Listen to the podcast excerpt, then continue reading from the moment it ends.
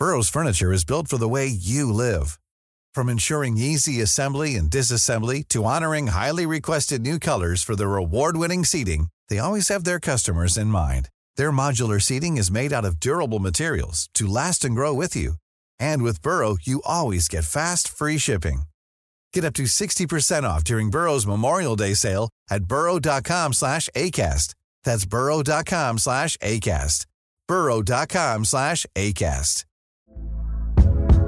Hey there, it's Michelle Norris. I'm host of a podcast called Your Mama's Kitchen. When I travel, I'm usually looking for a way to find a taste of home when I'm not at home. And one of the things I love to do when I am at home is entertain. And Airbnb allows me to do that. When I was in California recently, I rented a house that had a great kitchen. And when we were sitting around the table, we we're all thinking, we're in someone else's house. Someone could be in all of our homes as well.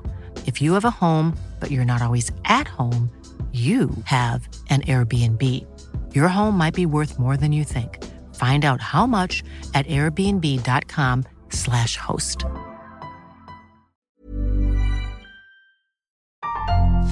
Made by Podster.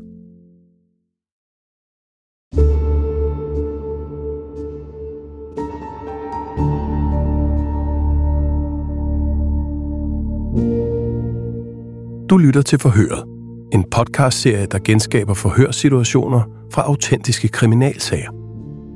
Forhørene stammer fra politiets efterforskningsarbejde, og rollerne bliver spillet af skuespillere.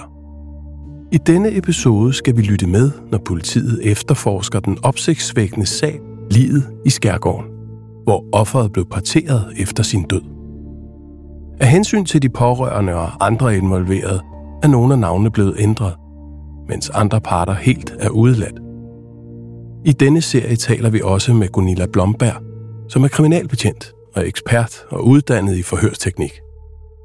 Du lytter nu til tredje episode.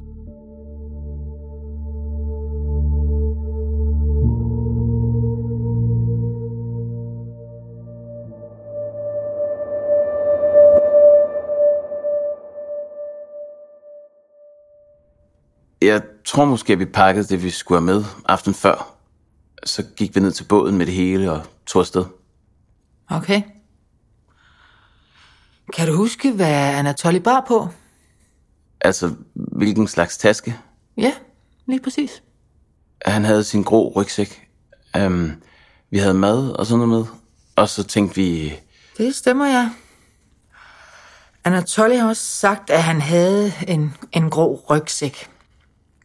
Så det, det stemmer, kan jeg fortælle dig. Mm. Med maden, ja. Ja, altså pølser og brød. Og så havde vi også en, en rist til, til grillen. En rist til grillen? Ja, eller det var vel egentlig en ovenrist, som vi brugte på grillen.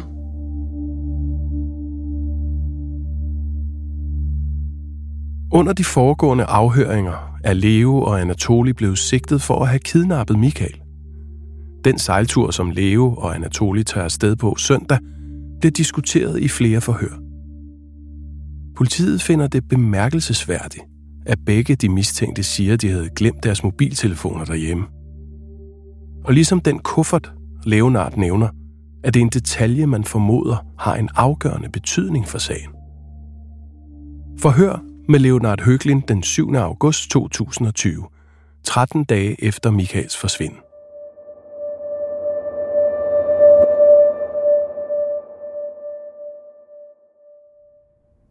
Hvad havde du med? Ja, altså vi havde pakket tingene i fællesskab. Vi havde som sagt tænkt på at sove i telt derude, så det havde vi også med. Sammen med soveposer og sådan nogle ting, som lå i en anden taske.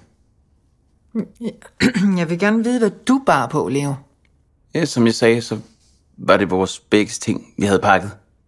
Ja, men øh, havde I fat i et håndtag hver, eller hvad mener du? Nej, Godt.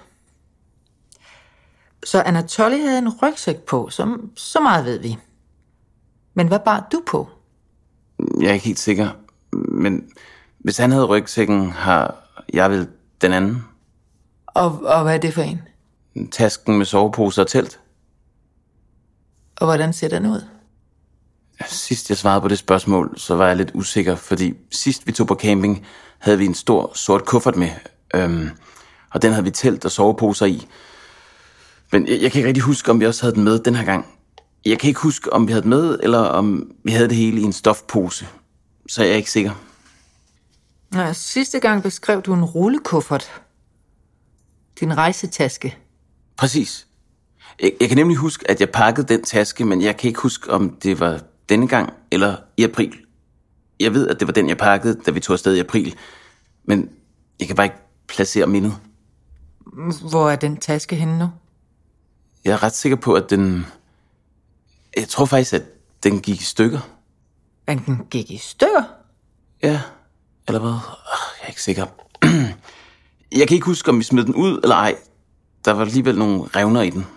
Hvor skulle I så smide den ud henne? Det må være nede i gården. Der er et affaldsrum. Og der skulle I så have smidt en kuffert ud.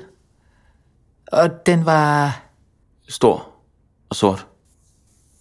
Hvor stor det er stor? Stor. Det, det er et relativt begreb. Sådan her. Cirka.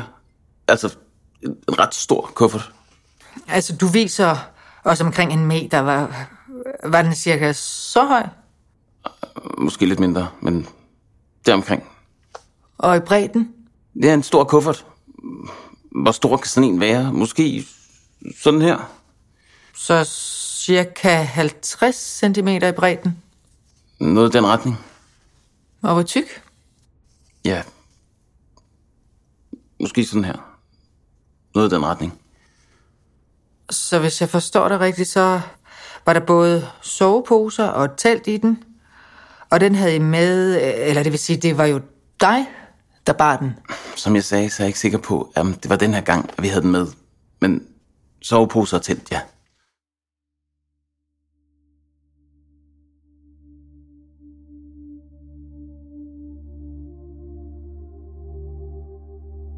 Det språk man måste använda som förhörsledare, det är man måste... Man er nødt til at bruge et særligt sprog som forhørsleder, eller man er nødt til at tilpasse sig. Det vil sige, at det er vigtigt at overveje, hvem man taler med. Man er nødt til at være helt sikker på, at vedkommende forstår, hvorfor de er der, og hvad de er mistænkt for. For eksempel er det ikke altid godt at bruge juridiske termer. Det kan os, der arbejder inden for visse erhverv, godt glemme. For os er det indlysende, hvad det betyder, og det føles meget præcist. Og når vi for eksempel har en tolk med, er det en stor udfordring at forklare og sikre sig, at alle forstår, hvad der bliver sagt. Men tilpasningsevne er nok en af de kvaliteter, der giver mest fleksibilitet og lydhørhed i en forhørssituation. Og så kan man bedre fornemme, om den person, man forhører, rent faktisk forstår, hvad der bliver sagt.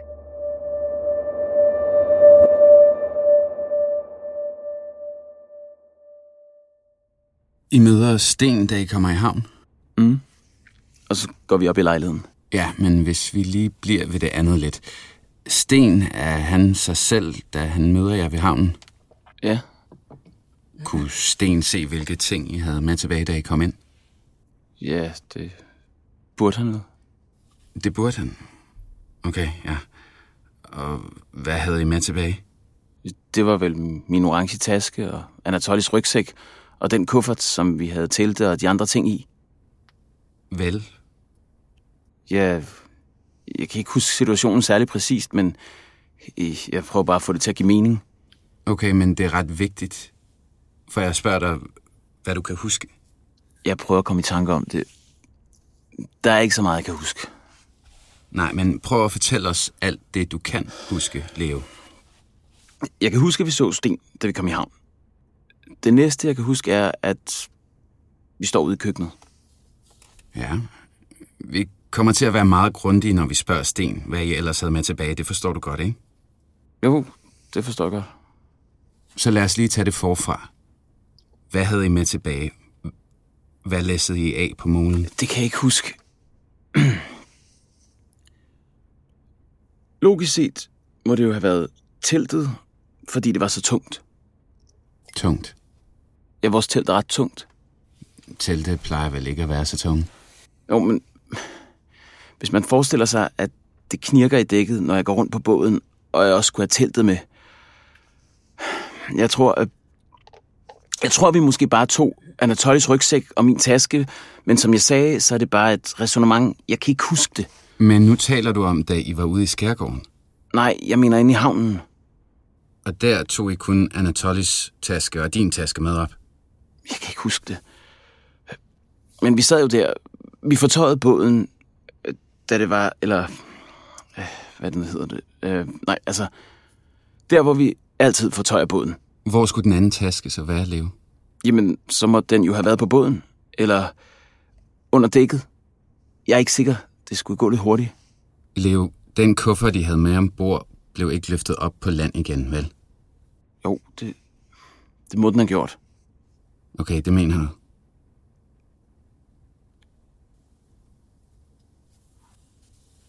Fortæl mig, hvad du tænker på, Leo.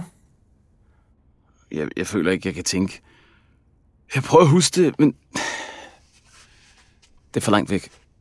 Okay, men så lad os komme tilbage på sporet, Leo. Føler du, at du er blevet tvunget til noget? Jeg føler mig tvunget til at sidde her. Det, det forstår jeg godt, men det var ikke helt det, jeg mente. Nej. Så det føler du ikke?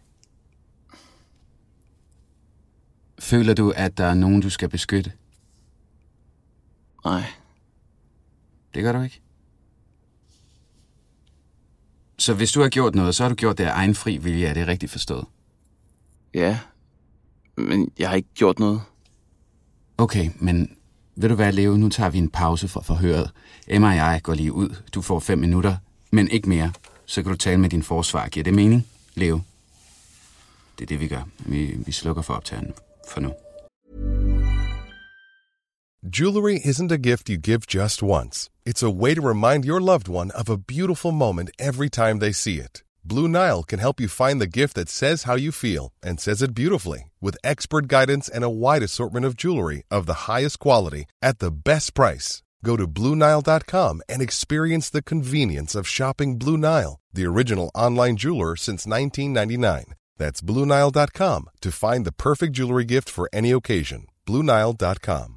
Hey, it's Danny Pellegrino from Everything Iconic. Ready to upgrade your style game without blowing your budget? Check out Quince. They've got all the good stuff shirts and polos, activewear, and fine leather goods, all at 50 to 80% less than other high end brands. And the best part? They're all about safe, ethical, and responsible manufacturing. Get that luxury vibe without the luxury price tag. Hit up quince.com slash upgrade for free shipping and 365 day returns on your next order. That's quince.com slash upgrade.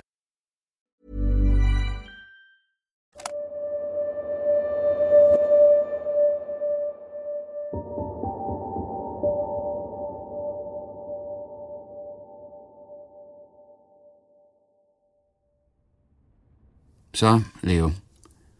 Nu har du haft mulighed for at tale med din forsvar, Jonas. Har du fundet ud af, hvad du vil svare på det spørgsmål, jeg stillede dig, før vi gik ud af forhørslokalet? For der er jo en forskel. Jeg ved ikke, om det er tilfældet, det er klart, men der er forskel på at føle sig tvunget til noget og gøre noget af egen fri vilje. Jeg vil ikke tale mere. Jeg forstår godt, at du har det sådan, Leo. Men det er virkelig vigtigt, at vi gør det. For din skyld. For Anatolis skyld. Og frem for alt for Michaels skyld. Jeg har ikke mere at sige. Hvordan kan det være, Leo? Hvad tænker du på, Leo? Alt er bare toget. Mm. Men som jeg lige har sagt, er vi her for at lytte til dig, Leo. Det, du fortæller os, er meget vigtigt for efterforskningen. Hvad, hvad er det, der er toget? Alt. Jeg, jeg føler, at min hjerne er blevet til grød. Hmm?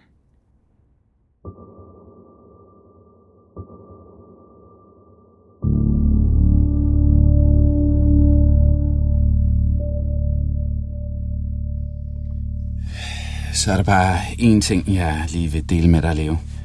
For selvom der er blevet gjort meget grundigt rent, så er det altså Michaels blod, vi har fundet både i lejligheden og på båden.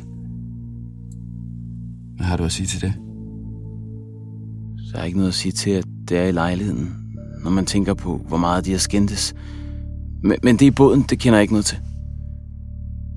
Godt, så afslutter vi afhøringen her. Klokken er 14.14. 14.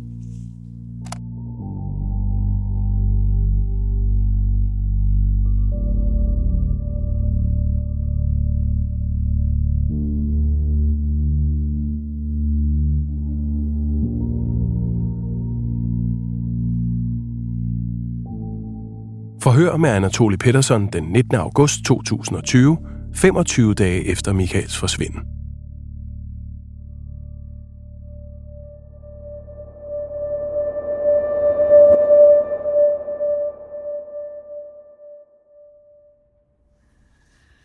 Hvordan vil du beskrive dit og Michaels forhold? Hmm. Det har været fint. Det går op og ned. For et par år siden ville jeg næsten sige, at han ville ønske, at bare forsvandt fra jordens overflade, men de sidste to år, der har vi haft et godt forhold. Jeg har ikke ligefrem betroet mig til ham eller sådan noget, men ja, et, et godt forhold alligevel. Du, du har jo fortalt os, at øh, I så hinanden ofte, fordi han kom på caféen. Men var det også sådan før? Ja. Ja. Hvordan var jeres kontakt, før du startede caféen? Vi boede jo under samme tag, så vi så jo meget til hinanden, kan man sige. Det er uundgåeligt, at man ikke taler så meget sammen. Så øhm, ja, jeg ved ikke, hvad jeg skal sige. Nej. Du er 22 år, ikke sandt? Jeg bliver 22 år i december. 22 til december. Har du... Øhm, det med Michael, du sagde i boede under samme tag. Er du blevet bedt om at betale for at bo hjemme? Det er der var mange, der gør, efter de er blevet 18 år gamle. Ja, øh, altså det, det er jeg. Eller hvad man skal sige. Det, det eneste, jeg fik, var jo et værelse og tag over hovedet, men jeg skulle selv betale for mad og sådan noget. Alt, der ikke bare er husly, har jeg selv betalt for. Men øh, Så du har ikke betalt en del af huslejen, hvis jeg forstår dig ret, eller hvad? nej, det var først, da Leo flyttede ind. Okay. Så betalte vi. Eller han, han betalte huslejen. I hvert fald den første måned. Og den anden måned har jeg så betalt. Men du har altså købt mad til dig selv, ligesom at Michael kunne købe mad til sig selv? Indtil april eller maj? Ja. Okay. Ja, jeg tænker du måske... Det, det lyder ikke som om, du ligefrem har svømmet i penge, så. Nej.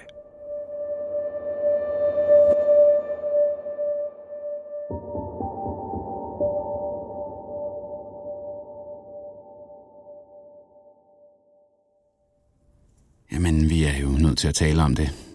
Du har meldt Michael til politiet på et tidspunkt, ikke? Jo, det er rigtigt. Kan du fortælle mig om det? Ja. Det må have været... Øh... Jeg var nok 16 år. Jeg er ikke helt sikker, men måske er det heller ikke så vigtigt. Jeg begyndte bare at få nogle billeder i hovedet, hvor han slog mig, og han forgreb sig på mig. Seksuelt. Så ja, det anmeldte jeg. Og efter et stykke tid, måske et år, begyndte jeg lige så langsomt at forstå, at det måske ikke var minder fra min tid i Sverige, men at det også kunne være fra den gang, jeg boede i Rusland. Jeg troede bare, at det var Sverige. Så ja, der blev ikke rejst tiltale, fordi de kunne se, at det ikke var sket. Altså på baggrund af mine udtalelser. At det bare var fantasi. Så ja. Og, og da jeg forstod, at det ikke var sket, gik jeg jo ikke videre med det. Hvordan var det mellem dig og Michael efter det? Det var anspændt. Men ja, han forstod jo, at det tydeligvis var en misforståelse. For det var det virkelig bare. Jeg, jeg, jeg havde misforstået mine egne minder og tanker og refleksioner. Ja. Og du har ikke lavet flere anmeldelser siden dengang? Nej, det har jeg ikke. På et tidspunkt, inden vi gik i gang med forhøret, sagde du, at du, altså hvis jeg har forstået dig rigtigt, at du stadig kunne blive vred på Michael over det. Eller at du, øhm, Hvad sagde du? at du stadig er vred på Michael. Nej, det er jeg ikke. Det er du ikke. Nej. Slet ikke? Tja, øh, nej, det, det er jeg ikke. Jeg føler stadig, at, at det måske er sket, men at det ikke var ham. Okay, at det måske er sket, men at det ikke var ham. Mm. Præcis. Er det noget, som du og Michael har skændtes om? Øh, nej, det, det har vi aldrig gjort. Aldrig? Nej. Okay. Jeg tænker stadig på det med, at du anmeldte ham dengang. Blev de sociale myndigheder også inddraget bagefter? Ja, det blev de.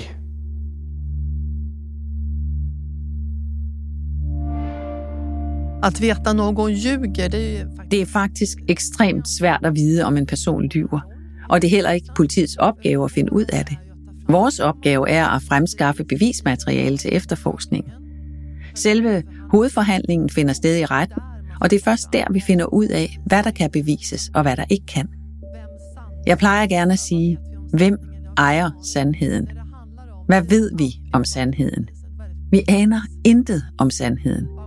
Så i stedet handler det om, hvilke beviser politiet kan indsamle og styrke. Der er faktisk ingen adfærdseksperter, der vil påstå, at man kan aflæse en persons kropssprog fuldstændig. Altså på en måde, hvor det er udslagsgivende og betyder noget helt konkret. For i virkeligheden kommer det jo an på personens baggrund, kultur, hvor man kommer fra og hvem man er, når man sender signaler med sit kropssprog. Men kan jeg så helt lade være med at tolke på det? Det er svært, men vi er nødt til at forsøge.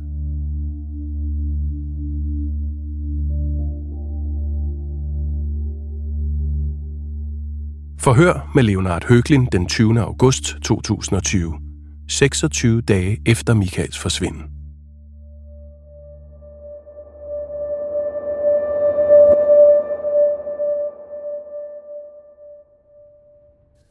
Okay. Har du nogle fysiske lidelser, vi har brug for at vide noget om? Nej. Har Anton nogle fysiske lidelser? Anatoly. Anatoly. Er han syg på en eller anden måde? Ja. Hvad fejler han? Gigt. Blandt, an- blandt andet. Ja, gigt. Er der andet? Psoriasis. Psoriasis. Og øhm, jeg, jeg ved ikke, om det er blevet bekræftet, men der er også en, en hjernetumor. Okay. Øh, hvordan... Øh, har han været indlagt med det, eller hvad mener du? Ja. Altså jeg ved, at de undersøgte det i november, og så var der også nogle undersøgelser for et par måneder siden. Så ja, jeg tror, han sagde, at de var nået til den konklusion. Så han fik svar for et par måneder siden, eller hvordan? Han fortalte mig det for et par måneder siden. Okay. Så øh, han har sandsynligvis fået svar inden da. Ja, får han nogen behandling for det, eller? Han er allerede i gang med kemo mod gigt. Så der er ikke meget mere at gøre, som jeg forstår det. Sagde han, hvilken slags hjernetumor det er, for jeg tror, der findes en hel del forskellige typer. Nej, men jeg gætter på, at det er en arvelig kræftform, eftersom hans søster døde af den. Så hans søster døde af en hjernetumor. Ja, og hun blev sparket i hovedet. Undskyld, øh, nu kan jeg ikke helt følge med. Øh, hun var også meget glad for kampsport, og blev sparket i hovedet. Hun havde ikke fortalt nogen, at hun havde en tumor, men da de så undersøgte hende, kunne de se den. Hold da op. Hvornår skete det? For øh, tre eller fire år siden. Men, men det var ikke i Sverige. Nå, hvor, hvor var det så henne? I Japan. Så Anton havde en søster, som boede i Japan. Anatoly. Anatoly havde en søster, som boede i Japan. Ja. Hvad hed hun? Akira. Okay. Søster på hvilken måde? Altså, er det en, rig... en, en øh, biologisk søster, eller hvordan? Søster. De havde den samme mor. Okay. Hvor gammel var hun, da det skete? Så ved jeg ikke. 30, 40, et eller andet. Noget i den stil. Mm. Hvor i Japan skete det? Jeg tror, det var i Kyoto. I Kyoto? Ja, det må det have været, for det var der, hun trænede. Hvem har fortalt dig det? Anatoly. Mhm. Ja, for jeg tænkte bare på, at Michael eller de andre jo også må have talt om hende. Nej, de taler ikke om hende. Er det noget, alle i familien kender til, men bare ikke taler om, eller ved de det slet ikke? Hvordan skal jeg forstå det? Ja, hun døde. Ja, det kan jeg forstå, men er det en sorg, som de har valgt at lukke ned for, eller? Jeg kender ikke deres familie så godt, men det er sådan, jeg har forstået det. De adopterede hende først, og hun dyrkede også en masse judo og sådan noget. Og som jeg forstår det, så var hun på en ferie, eller havde noget arbejde i Japan, hvor hun mødte nogen, der også dyrkede kampsport. Og så blev hun på en eller anden måde overflyttet dertil. Så Michael og Monika havde adopteret hende før Anatoly, eller? Ja. Nå, okay. Og hvad sagde du, at hun hed? Akira. Men det er hendes japanske navn. Jeg ved ikke, hvad hun hed, da hun boede i Sverige. Eller i Rusland, for den sags skyld. Så, så det er ikke Anatolis mor, der bor her? I hvert fald ikke den biologiske? Hun er både hans biologiske søster og adoptivsøster. Okay. Okay. Jeg ved ikke, om de havde samme far. Men Leo, vil I tænke på noget? Mm. Vi har jo stillet Anatoly de samme spørgsmål om hans helbred, som du har fået nu her. Og han har ikke nævnt nogen hjernetumor, da vi spurgte ham. Ja, han har ikke fortalt det til så mange. Nej. Jeg har nok fortalt det til flere end ham, men Sanna ved det i hvert fald. Okay. Ved du, hvad prognosen var for den hjernetumor, som man... Ja, det ser ikke for godt ud. Nej. Men som jeg forstår det, så har han ikke ret lang tid tilbage. Okay. Hvordan påvirker det jeres forhold og fremtidsplaner og sådan noget? Han er ikke stoppet med at lægge planer, sådan set. Det er jo ikke, fordi jeg ligefrem siger ham imod, men jeg er nok lidt mere pessimistisk indstillet. Men du har fået indtrykket af, eller ud fra det, Anatoly har fortalt dig, har du forstået, at han ikke havde lang tid tilbage? Hvor længe? Bare sådan cirka? Det er svært at sige med den slags. De kan vokse med forskellige hastigheder. Mm. Men øh, måneder. Måneder? Men på den anden side, så kan han også komme til at leve til han er 60. En tumor kan jo godt stoppe med at vokse igen. Det kan man ikke vide. Men hvis jeg forstår det ret, da vi spurgte dig om hans behandling og den slags, så sagde du, at han allerede er i kemoterapi for sin gigt. Ja. Er, er det meningen, at den kemoterapi også skal bremse hans tumor? Jeg ved ikke engang, om Anatoly ønsker at få behandling for tumoren. Okay. Men han får så meget medicin, og han har flere autoimmune sygdomme, så med endnu mere medicin... Jeg tror faktisk, han stoppede kemoterapien for nylig. Han talte om, at, at han måske ville gøre det. Kemoen hjælper ham med... Ja, den hjælper hans lid til at fungere bedre, indtil de helt stopper med at virke, kan man sige. Men hans muskelmasse forsvinder, hvilket også gør det værre. Og kemoen, ja, den dræber bare cellerne. Det er gift. Så jeg tror, han har afvejet alle fordele og ulemper ved det. Okay. Hvornår har I talt om det? Det må have været en vanskelig samtale. Dengang han fortalte dig, at han muligvis ikke havde lang tid tilbage at leve i. Ja. Men jeg havde jo allerede vidst det i et par måneder, at, øh, at han er syg. Jeg har forsøgt at lade være med at tænke på det. Men det er ikke så let. Når han får anfald og den slags, så kan man ikke rigtig glemme det. Og så bagefter, det kan være lige efter et anfald, er han normalt meget forvirret, og så har han vel talt over sig. Jeg har også været med ham på hospitalet, på skadestuen, rigtig mange gange. Hvornår var det, at han, som du siger, talte over sig? Hvornår kan det have været? Det der med kræften, tror jeg, han sagde, da han var fuld til en fest for nylig. Og jeg sagde, at det taler vi om i morgen. Gjorde I så det? Talte om det morgenen efter? Ja. Dagen efter, hvad sagde han så? Han fortalte mig vel bare, at de var nået til den konklusion, men øh, som sagt, så vidste jeg det allerede i november, dengang vi bare var venner. Altså, at de skulle undersøge, om han havde det, fordi hans anfald ikke var epileptiske. Så det måtte være noget andet. Okay, på den måde. Så du tror, at det er tumoren, der har startet hans anfald? Det har han ikke sagt, men det går jeg da ud fra. Okay. Det var i hvert fald derfor, de skulle undersøge det. Var det inde på hospitalet, de undersøgte ham? Det tror jeg. Hmm. Okay, har du mere? Nej. Nej. Men så stopper vi her. Med mindre, Leo, du selv kan mærke, at der er noget, du gerne vil fortælle os. Noget, vi har glemt at spørge om.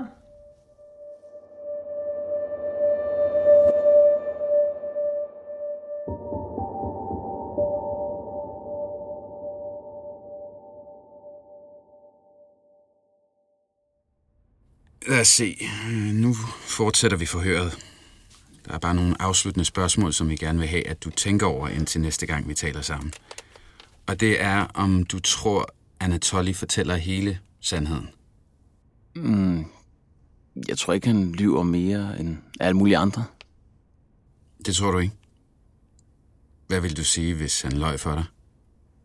Det er der vel ikke så meget at sige til. Men hvordan vil du have det? Det vil selvfølgelig føles forfærdeligt. Jeg vil nok føle mig som en idiot, det er da klart. Øhm, men jeg ved, at han har været igennem en hel masse, eller hævder at have været igennem en hel masse forskellige ting. Kan du føle dig både dum og udnyttet? Ikke udnyttet, men selvfølgelig dum. Jeg er ikke bare sammen med ham, fordi han er syg eller sådan noget. Nej. Uanset hvad, så, så elsker jeg ham jo. Du elsker ham uanset hvad? Ja, hvis han er en patologisk løgner, er det også en sygdom, som man har brug for hjælp til. Okay. Så har vi ikke flere spørgsmål, Leo. Ikke i den her omgang.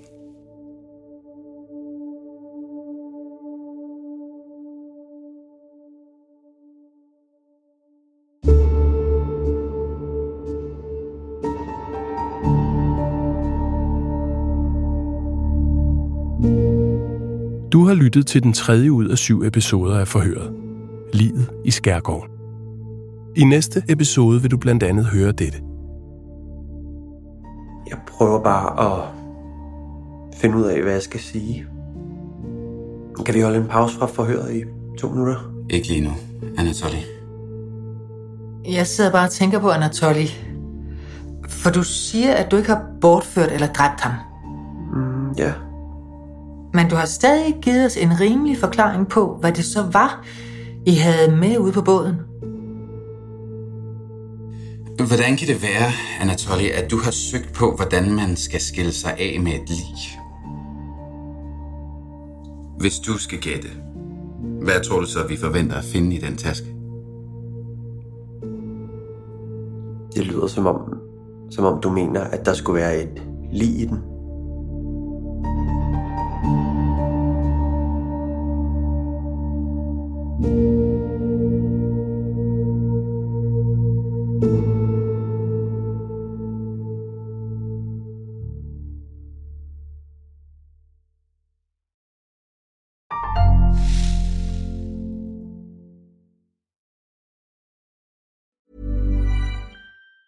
Even on a budget, quality is non-negotiable. That's why Quince is the place to score high-end essentials at 50 to 80% less than similar brands. Get your hands on buttery soft cashmere sweaters from just 60 bucks, Italian leather jackets, and so much more. And the best part about Quince, they exclusively partner with factories committed to safe, ethical, and responsible manufacturing. Elevate your style without the elevated price tag with Quince. Go to quince.com slash upgrade for free shipping and 365-day returns. Planning for your next trip? Elevate your travel style with Quince. Quince has all the jet setting essentials you'll want for your next getaway, like European linen, premium luggage options, buttery soft Italian leather bags, and so much more. And is all priced at 50 to 80% less than similar brands. Plus, Quince only works with factories that use safe and ethical manufacturing practices. Pack your bags with high-quality essentials you'll be wearing for vacations to come with Quince. Go to quince.com slash pack for free shipping and 365-day returns.